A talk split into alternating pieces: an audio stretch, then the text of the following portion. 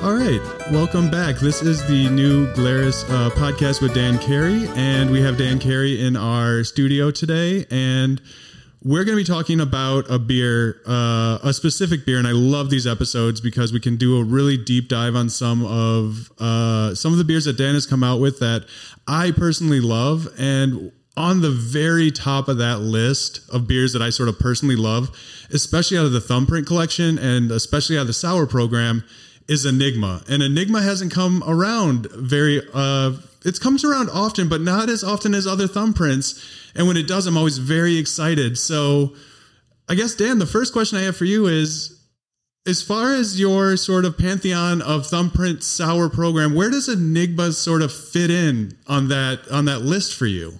Well, we have really two types of sour beers. Uh, one is a blonde beer, and uh, like that would be things like Crambic and also you know our vintage series. Uh, and uh, then we have sour brown beers, and we've had a whole uh, group of sour brown beers, and Enigma is one of them. We've had a beer called Old Bruin, uh, sour brown, uh, Flanders. Uh, I think it was called Flemish Red. Um, so this is one of that group of brown beers that are uh, made in our Wild Fruit Cave in oak, aged in oak tanks.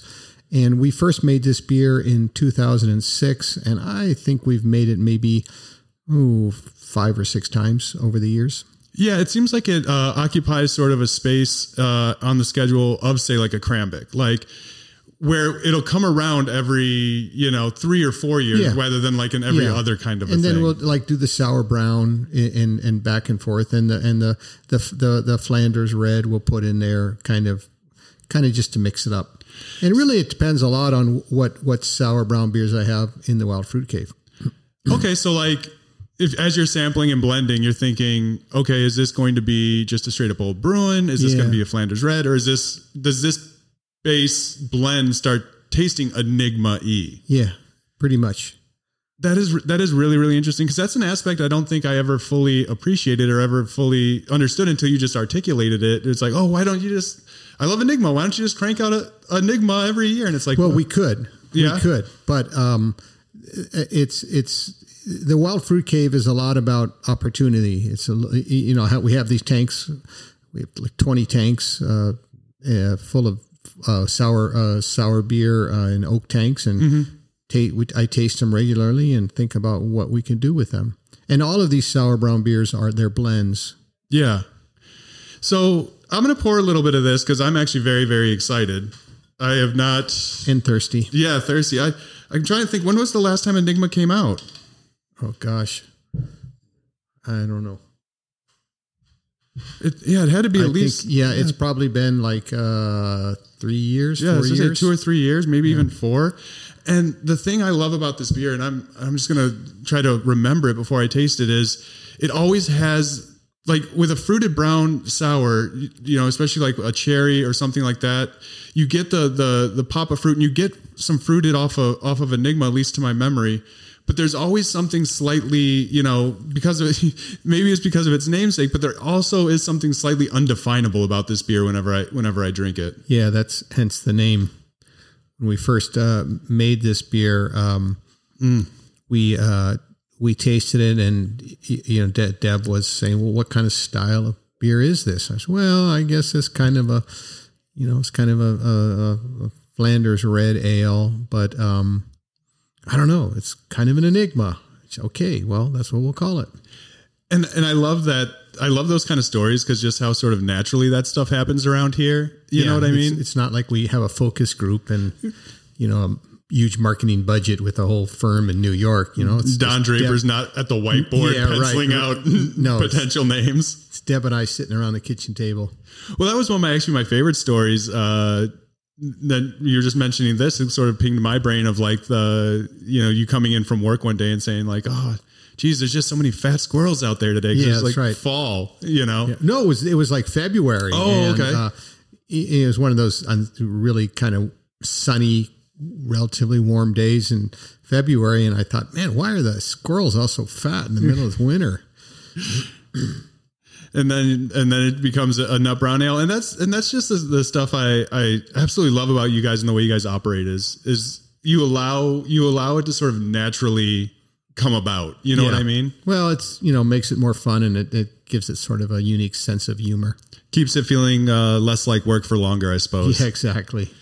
So, can we talk a little bit about how you first started envisioning Enigma? Because I'm tasting this beer and I'm getting big sour brown notes, right? Like it's it is most definitely a a, a very well done sour brown ale. But like I said, there's always this sort of undefinable quality to it. To the point where it's like I know there's some fruit that it's aged on. I I'm not even quite sure what the fruit is at the you know what I mean? Like Yeah. and it's one of those things where it's like, do I want to ask the question or do I want to just keep it a mystery in my head? But when you were composing this recipe, how did it sort of come together? Well, uh, it really goes back to probably 1983 when I first had um, uh, Liefmans Golden Bond, which is a, a sour brown ale. Um, Yeah. and it, it's that's very caramely and malty. And then another beer uh, that I had at that same time was Rodenbach, uh, which is a, called a, a red ale. Yeah. although there's really not much difference between the two. But uh, Rodenbach also made a beer called Alexander that had cherries in it Okay. which I particularly liked. I'm not even sure they make it anymore. And so that was always in the back of my mind. That's one of my favorite beers. And so when we started to brew uh, sour brown beers, which which I which is one of my desert island beers in general, um, so we make these sour brown beers, and uh, I thought I'm going to add some cherries to this and see what happens. And because I, re- I had remembered this this Belgian beer, and that's where it came from. So it's a kind of a composite of um, a blend of, of brown ales, uh, some some some sweet and some you know caramely and raisiny, and some that were lactic and some that were acetic. Blend them all together uh, on cherries and um, came up with this beer. And so one of the things that always strikes me about this beer, and one of the things I particularly love about it, is there's a fullness to it, right? It's it sort of envelops your mouth, and it's sort of you're you're very aware of it's not it's it's not thin, right? It's not that sort of sort of quickie kind of um, sour hit. It, it allows itself to develop and get a sort of fullness in there, and there always seems to be like this. You know, almost odd oaky smokiness to it. Is that just from the the wood aging in the in the Yeah. oak tanks, or how does that come about? it's- yeah, certainly it's very complex. So you you you get a you get a um, when you taste it, you get first of all you you, you get the aroma. It's a little bit funky um, uh, from being an oak. It's um, then you get some kind of toffee caramel maltiness that that gives a fullness, as you said, and a sweetness. But but at the end, you get that that kind of uh, lactic acetic twang that clears your palate out and makes you again thirsty. And that's what I think uh, that that journey from from funk to sour, to Yeah. funk to twang, twang, is uh, what makes the beer fun and uh, eminently drinkable for a big beer. Yeah, no, it, and, and it certainly is that. It's, it's huge in flavor, huge, and just like I said, kind of all encompasses in, in your mouth. Now, you said you first brewed this in 2006, right? Somewhere in that neighborhood. Yes, yes. Do, now the the chasm between beer education of what a sour beer is between 2006 and 2023 sort of you know that chasm got closed and people started getting hip to what it is how did it sort of get received in 06 where was it still sort of like a holy crap what is this kind of a deal or were people at that point starting to catch on to this sort of thing Uh, I think that was near the tipping point. Before 2006, into the 90s, it was a tough sell yeah uh, to make sour beer. Um, but I think 2006 was probably about the time when people were starting to recognize because uh, people were a lot of people were taking beer tourism trips to to Belgium and drinking the beer in Belgium, drinking it in cafes, and uh, also there was a lot of Belgian beer coming over to the U.S. and so people were were tasting these beers, and so they started to have an understanding. So this was not a problem. Some of the sour beers we made in the early '90s were uh, definitely a challenge, but no, this this beer was understood. And so when you execute a beer like this to to plan, and you know it's going to be complex, and you know it's going to be uh, it's going to be sort of um, you know you're going to need a little bit more of an explanation of, of what it is. Are those things passing through your head as you're writing these recipes, or is it just oh I'm aiming at I'm aiming at this mark and I want to and I want to put my spin on it and how how that comes out is how it's going to be, I guess. Yeah, it's I'm not thinking about the market when I'm brewing such a beer. I don't really think about the market for or any of the beers really. I mean, certainly I must in some level think that I have to sell the beer, but it's not really the forefront of my mind. What what I what I do, and I think what most brewers do when you're thinking about brewing a beer, you taste other beers from other breweries and maybe do some research, do some reading. But the best is to taste the leading examples from other breweries and and try to decide what do you like about each of these what do you not like what do you want to emphasize what do you want to de-emphasize maybe you might even speak to uh, speak to the brewers how they brew the beer because brewers are pretty open and collaborative about what they do and they're proud of what they do i mean unless they have secrets I've I visited. Uh, oh, I don't know. We don't know any brewers with secrets, do we? Yeah, right. um, I visited. Uh, I visited many breweries in, in Belgium. I visited Rodenbach. I've visited Liefmans m- more than once. So um, had good discussions with the brewers. Not so much nowadays, but in the old days, they were pretty um, open with their uh, philosophies. Mm-hmm. So I kind of had a good foundation on what the beer should be, and putting together the recipe was really less about putting together the recipe than tasting the beers that I had in the Wild Fruit Cave and saying, okay, this one's this one's really black and roasty, mm-hmm. and this one is caramely and sweet, and this one is really acetic. If I you know take ten percent of the acetic beer and thirty percent of this, forty percent of that, put them all together, what do I have? And sometimes it's a synergy, and sometimes it's not. So uh, blending with sour beers is. Um, Mm, the majority of, of, of what you're what you're working with. It's less about what's on a piece of paper as far as you know kilos of malt and mash temperatures and those sorts of things. Yeah, it's going to sort of the you know the figuring it out exists more in the the tasting it afterwards and oh, yeah, in the definitely, development. Definitely. So and I know we talked last time and uh, how some beers get sort of a year distinction marker and, and, yeah. and, some don't. And I noticed now looking at this, it the the bottleneck clearly says Enigma 23. Is that to signify a you know sort of a tweaking of the recipe over time, or just to mark a, a vintage of that that this is when this one came around again? Uh, it's probably both, but the the reason that I like it is because. Um, as I said, these are blends, mm-hmm. so I, I don't maybe I make a 2017 version and um, it, it, it's, it strikes a chord with people. Well, it's a blend of what I had at that moment. I, I don't have that beer it's anymore. Snapshot in time. Yeah. So um, I try to emulate it with what I have, and maybe I'll try to brew the base beers to fit that same style. But it's, as I've said many times in the Wild Fruit Cave with spontaneous fermentations, it's kind of goes its own way.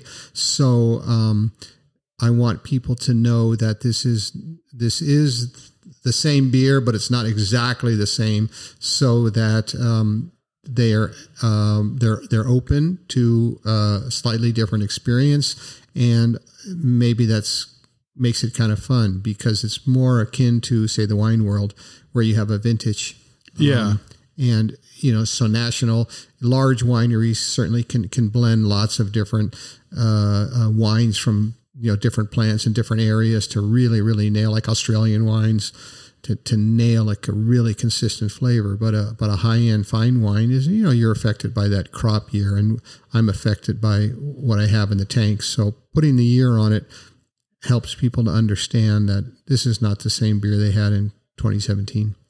And what's sort of just dawning on me as, as you're, you're talking about this stuff is we're talking about 2006 here. This is predating Hilltop, right? Oh, yeah. So you were making this beer. And it might have been, and we might have made it before then. I just don't have notes on it. I just don't remember. Yeah, and that sort of blowing my mind because the if it's predating Hilltop, it's certainly predating the Wild Fruit Cave and the and, and, Oh, the, yes. and the Cool Ship. So, Oh, yeah. you're making this sort of well thought out and complex beer, sort of without a lot of the tools you have in your toolbox now. Oh, Well, we we had uh, at our Riverside Brewery before the Wild Fruit Cave, we had oak tanks. Okay. We, we had oak we had oak tanks, uh, what people call foeders, um, Yeah. which is uh, Flemish for oak tanks. for oak tank. I'm an American, so I call them oak tanks. Yeah. But uh, we had we had oak tanks here at uh, Riverside Brewery since 1995. I bought a couple of 50 hectoliter tanks from uh, Rodney Strong Winery in Russian River, California. So we've been using oak tanks um, since pretty much coming up on 30 years, 28 years. Yeah, pretty much the beginning. Yeah, yeah. So we've been, and then and then we actually had a room here uh, at at Riverside where we added more tanks. Um, we we added two more tanks, so we actually had, have had oak tanks pretty much forever. In fact, uh, we, we had we we had some uh, oak tanks that uh, here at Riverside where we had a, brought in a guy from Napa Valley. Um, uh, Phil Burton was his name, and he was kind of an oak tank expert, and he ran a company, owned a company called Barrel Builders. So we flew him out here to help us do maintenance, and I don't know at that time he was probably in his mid 60s, and he said he said, "Oh, shit, I remember this tank. I, I worked on this tank when I was an apprentice." That's uh, hilarious. you know, whatever that was, 40 years previous. So Yeah. it was old, and he was working on it when it was out in California. Uh, so, so we before we had Wild Fruit Cave and before we had our cool ship, we used the lauter tun as a cool ship to to sit overnight. So we've been brewing spontaneous and sour beers and sour brown beers and sour blonde beers for ever. And I would imagine that we were the first brewery in the United States to, since Prohibition, to put oak tanks in. Of course, there, there were regional breweries that were taking oak tanks out. yeah. Uh, you know, Stevens Point had oak tanks. Uh, Yuenglings had oak tanks. I'm sure there were other Strohs had oak tanks, but they were they were taking them out. Um, we were putting them in. Yeah, and a, a couple of things like I, I love how brewing and beer is one of those industries where stuff like that happens, where it's like, It's cyclical. yeah, I, oh man, I, I worked on this when I was in California. It, I, there was like a, a bourbon barrel like floating around um, through like a few different breweries that was like Yes, specially yeah, marked, yeah. and it would just sort of make the rounds, and you would see it like on the internet every once know, in a while. I was I was in uh, Argentina, as as you know from a previous podcast. I think that barrel's made it down to Argentina now, That's awesome. and it's still making good beer. and it's still making it. And, and I, I love when you start getting into like sort of the nano cultural things of, of that Yeah, sort of just develop right. around subcultures. And brewing is sort of like a, a subculture because, you know, the people who do it are, you know, hyper focused on it. They have their own nomenclature, they have their Yeah, own language right. and way of being. And, and those kind of stories just always sort of fill me with a special kind of joy because it's like, oh, yeah, there is, there is magic in the wood and there is magic oh, in the Oh, there's world, you know? Definitely. Well, oh, having um, having wood, uh, brewers used to have wreaths made out of wood, and they they would uh, dip that into the beer, and the yeast yeast yeast uh, brewer's yeast and, and likes to be in oak it likes to be in wood and that's, that's Yeah.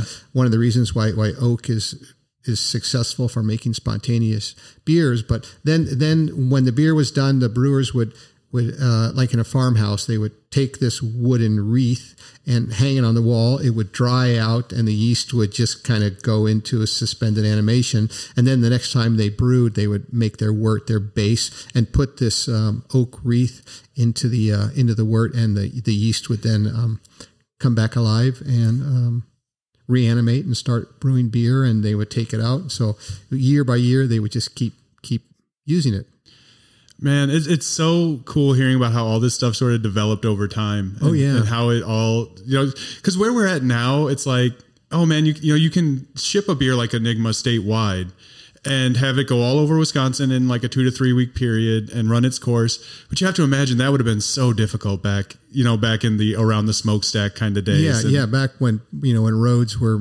were dirt or, or or mud in the in the springtime. And yeah beer beer used to be sold around the smokestack at 20 mile radius. You know the distance that a, a horse a horse drawn cart can go out and back in one day.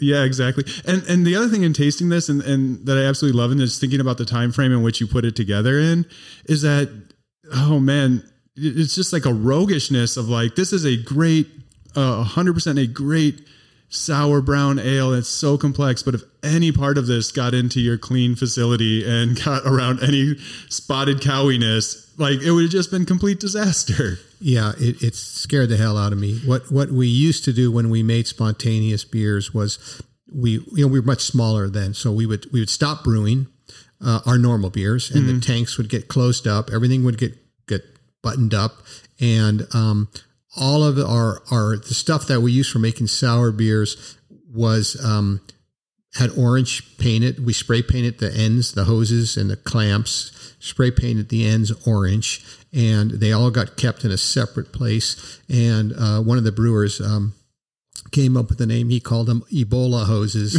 uh, and so everything had to be isolated. And so we would brew our sour beer. We'd go through primary fermentation, and once the fermentation settled down, you know, which might take a couple of weeks, then we would we would say we would call it baptize the brewery in bleach and chlorine yeah. and just chlorine the hell out of the brewery and then we'd start brewing again so that was our way of dealing with the um, possibility of causing a uh, cross contamination. Did you uh, ever have in your history any kind of scare or anything, or was it all just separate and never uh, once, never did the twain shall meet? Well, you know that I'm by nature somewhat irritable and I'm losing my hair. So uh, I'll I'll let you uh, infer what the answer to that question is, but I'll just say this: I have lots of battle scars, and I'm a really good microbiologist. And I didn't learn it in school; I learned it in the trenches. That is, I think that is a very fair answer. I, I really, really do.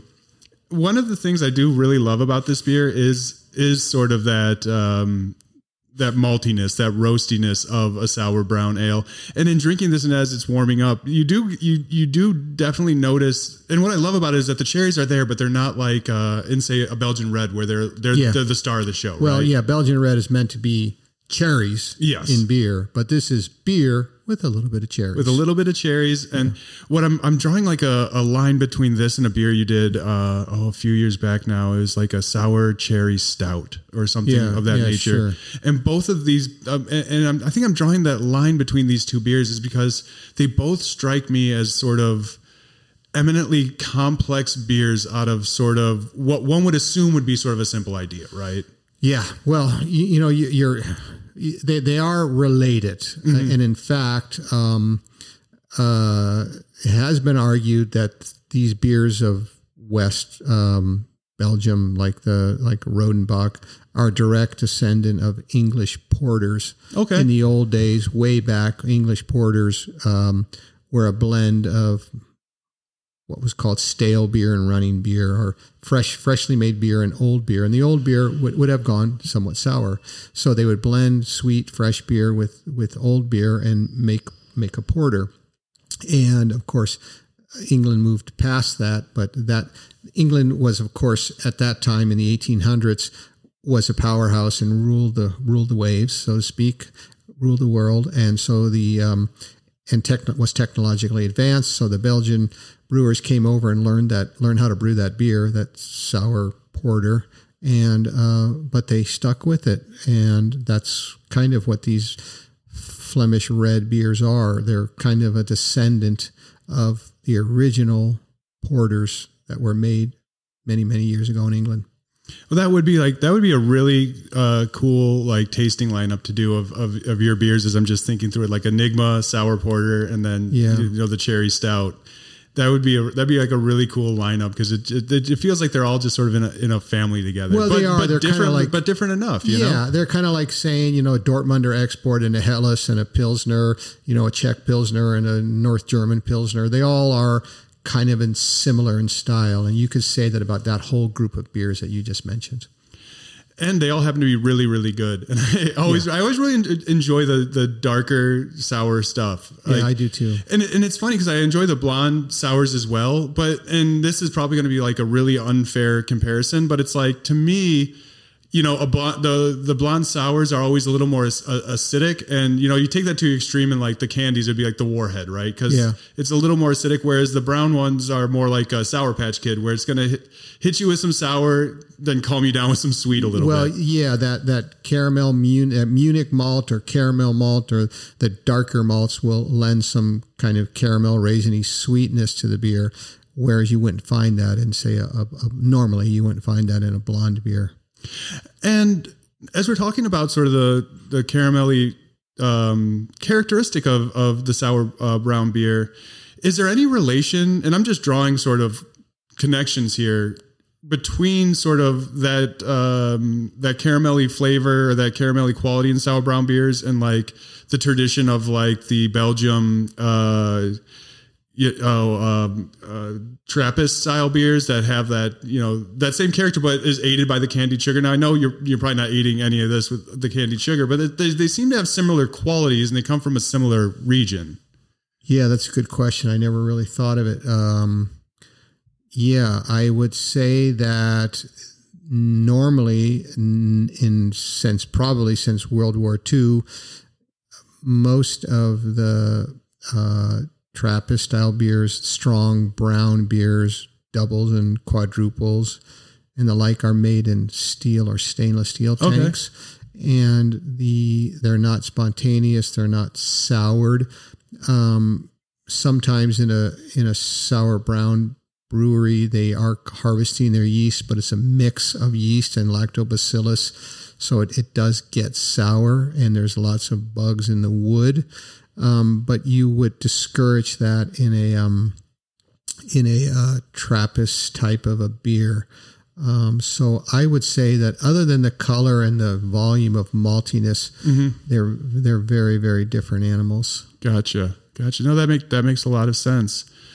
So I believe as we're recording this, it's the 11th. So you know, we released in probably the around the 14th. This How many? What is this? Must be fifty five or Oh, I think we're at 40, 45, 46. Okay, It'll cool. be um it'll be almost a year in mid September. Mid September will be we've been doing this for about a year. Wow, and I think we've only missed one week. okay, cool. And like Christmas of last year, maybe. I think we Oh. missed that week. But yeah, no, it, it's it's been going for a, for a little while now. yeah, wow. But as we release this on the 14th, I think uh, Enigma has been shipped to distributors and I think started trickling into the market al- already. Should be around southern Wisconsin, probably the week of the 14th when we're releasing this. And then, as we know, it takes its time to get to get to the Great North Woods. Yeah, right. which um, you know, so probably in the next couple weeks it should be uh, statewide within a week or so. I, I would imagine. Good deal. Yeah. And so as we're sort of wrapping up talking about Enigma, we actually had a uh, a listener ask a, a, a fairly salient question, as you'd mentioned a little bit before. Vo. you know, we were talking about when you're writing recipes and you're saying ah, it's kind of hard to think about the market and the recipe at the same time, and you know. Uh, that is, that is why Deb is so so great because she Well, can. that's what Deb's Deb's that's- job is. Deb Deb will, you know, I may I come up with lots of ideas. Some of them Yeah. don't, you know, get out of the off the cutting floor. And so I just, what about this? What about that? And so she's the one who's thinking about how does this fit in the zeitgeist to, to will this strike a chord with people? But that's not normally. I do sometimes, but normally that's not my my mission. Oh yeah, I, I always think an art an artist is always sir is always as is only as good as their editor usually. Yeah, that's right. you know, because uh, artists want to indulge for the Yeah, most part, right. for the most part. Um, but but thinking in that vein, someone wrote in and said, you know, take everything else out of the equation, right? What what you got to do, what um, you know, uh, market forces, anything related to, to business side, like take all of that away. What would be sort of your your perfect lineup as far as a beer schedule would go, just for you personally? Oh, funny. Yeah, that's a really good question. I, I thought so um, too, and I kind of just sprung it on you because usually I'll tell you what the question is beforehand, and I was just sitting here going, Yeah. I think I'm going to ask it. Um, well, s- w- before we started the brewery, I told Deb we should because because having been an apprentice in Bavaria, there are small little little breweries that are only Weiss beer breweries. They only make Hefeweiss beer. Yeah. like they okay they make a they make a Hefeweiss and they make a Dunkelweiss and uh, you know Weizenbock and whatever. So I wanted to be a Weiss beer brewery and. like yeah, no, that ain't gonna work. So what what I would have would be a um, a Helles, a, a Pilsner, a uh, a Hefeweiss, Mm-hmm. and um, probably a some sort of sour brown beer like like this Enigma, and and maybe an, an a lambic and and a and a, and a Gose.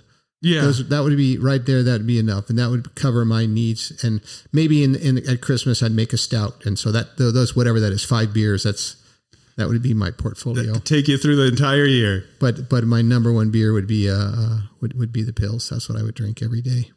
Yeah, that's a solid lineup because I'm thinking through that. I'm like, yep, there's there's enough variation in there and there's enough style variation in there to make it interesting. You know what I mean? Yeah. And and totally catered to what I know you like to drink. You, Yeah, you know, that's so, right. So it's like I totally see Dan being happy for a few years on end, going, all right, this is these are my five beers that I'm going to have. You know, once a quarter we'll switch it out. Yep, yep. I mean, and, and really, if you think about our lineup of beers, we we do everything from totally naked to, uh, you know, to a Weizen Eisbock and and a and a you know sour sour American Gose, uh, sour sour American ale. So and everything in between. So we have a pretty big breadth of beers.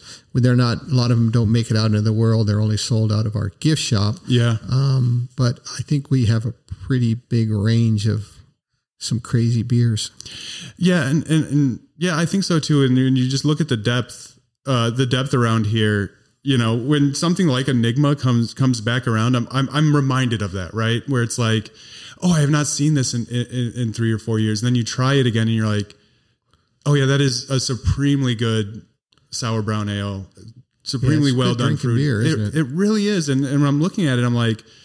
I can see when you first said, you know, oh yeah, I'd have a sour brown ale as a as a desert island beer.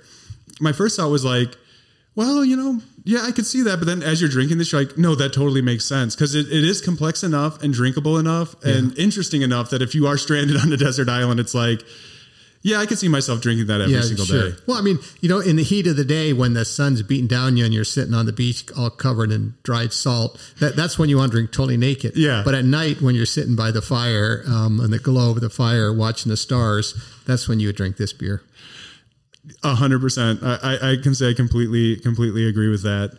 So, you know, I think we pretty much covered, you know, covered Enigma, how it, how it came about, what it is. Um, is there anything else you want to say about this beer in particular?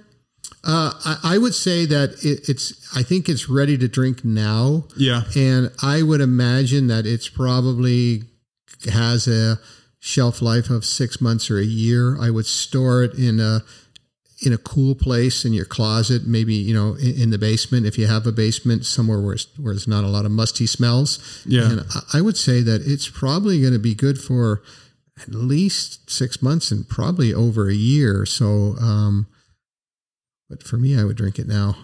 Yeah, and that's always the funny thing when you start talking about the sour ales, especially the sour browns. I think people lay tend to want to lay a few down. Yeah, I, I think I do. I have Oh, some yeah. in my Oh. cellar. I have some older ones in my cellar too. So maybe I'll uh, this weekend uh, I'll uh, crack a, crack them up and crack them open and compare them. That's that is always a really really fun thing to do. So if you have some Enigma from the last time, go ahead go ahead and it's uh it, it, compare and contrast, I guess. That's right. Well, as always, Dan, thank you very much for your time and thank you for bringing Enigma back. I am going to certainly probably enjoy more than my fair share. Good deal. Thanks, Scott. Yeah, no problem.